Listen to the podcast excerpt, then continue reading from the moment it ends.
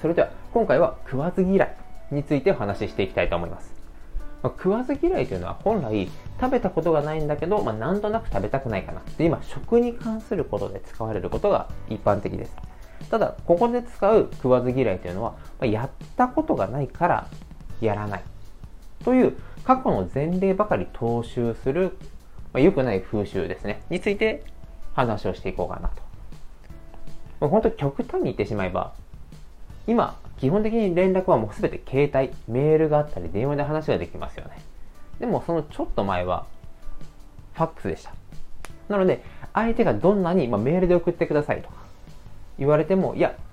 自分はあのメール送ったことがないし携帯持ってないからファックスで送りますよファックス番号教えてください。とかいやもうメールとかパソコンとか、まあ、そういう機能はあるらしいですけど使ったことがないんであの郵送しますから住所教えてくださいと。もう非効率的ですよねもちろん郵送したりとか、ファックスで送る場合もあります。ただ、何でもかんでも、ファックスや郵送だけであれば、いつまでも話が進まないことも考えられます。で、これは日常でも起きています。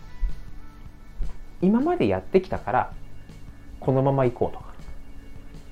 今、すごく時代の変化というか流れが変わりますよね。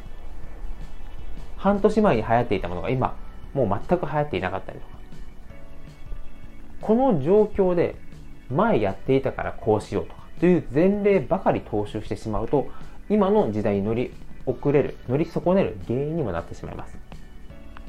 また年々進化してくるこうスマートフォンとかアンドロイド携帯ですね。この携帯も確かに大まかに見るとあまり変化はないかもしれないんですが細かい部分で改善されていきより便利な機能アプリというのはどんどん出てきています。世の中どんどん進化していく中で今ではもうびっくりするんですがもうアルバイトも1時間単位とか、まあ、当日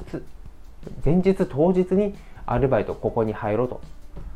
もう正直これ僕自身が学生だった時とかアルバイトしてる時には履歴書を持ってとか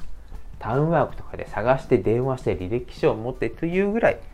アルバイトをするにも段階を踏んでいたんですが今ではもちろん事前登録とか事前審査もあるんですがもう登録してしまえば、今日ここのバイト入ろうとか、明日ここのバイト入ろうとか、いうのが組める時代になってきました。そうすると、いつまでたっても履歴書を書いてとか、直接連絡して面面会日を決めるとか、いうのは非常に、まあ、悪くはないと思います。それも人それぞれだとは思うんですが、時間がどれぐらいかかるかという費用対効果で考えると、まあ、運転の差になってきます。これはビジネスというともっと明確に出ています。メール。まあ、なんなら今でしたらもう、ドロップボックスでしたり、まあ、Google ドキュメントなど、まあ、共有してしまえば、特にメールを送ったりとかしなくても、そこにアップロードをすれば相手も最新の情報が見れるというような機能もどんどんついてきます。これからまたさらにもっともっと新しい機能もついてくると思います。今では企業の広告、宣伝というのがテレビだったりとか新聞折り込みそういったものから今はインスタグラムとか SNS アプリに変わってきてますよね。ということは今ショートムービー動画が流行ってきているのでもう実際早い会社さんはもうすでに取り入れられてるんですが TikTok とか YouTube ショートとかこれが新しい今のインスタグラムより取って変わって新しいこう広告として王座に君臨するかもしれません。また、まだそこまでメジャーで出てきてないんですが、すでに生まれているアプリとか、これから生まれてくるアプリによって、インスタグラムとか TikTok から成り代わって、新しい情報の発信だったりとか、広告の媒体になる可能性も十分考えられます。だからこそ、今のやり方を大事にするのはもちろん大切なんですが、今のやり方、プラスアルファ、新しいことにも少しずつ手を出していく。あ、これ初めてだからやったことないとか、若い子のものだからとか、やったことがないからとりあえず今まで通りやろう。というように、過去の前例に従って行うタイミングで、あ、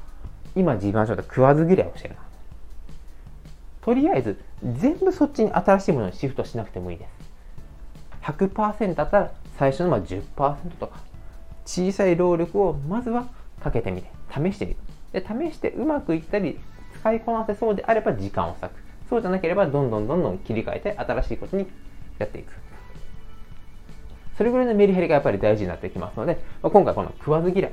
という話をしたので、何かやってみたいなとか、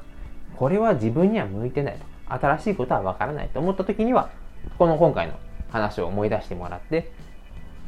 今、目新しくて、今触ったことがないからわからないものであっても、ゆくゆくインスタグラムとか YouTube のように、もう世間の当たり前に、これの先も10年後とは言わずもっと早いと思います。5年後かもしれない。3年後、下手したらもう今年度2022年に新しいトレンドとして生み出されているかもしれませんので、知らないこと、わからないことに対しては、全ての力を注がなくてもいいので、ちょっと10%とか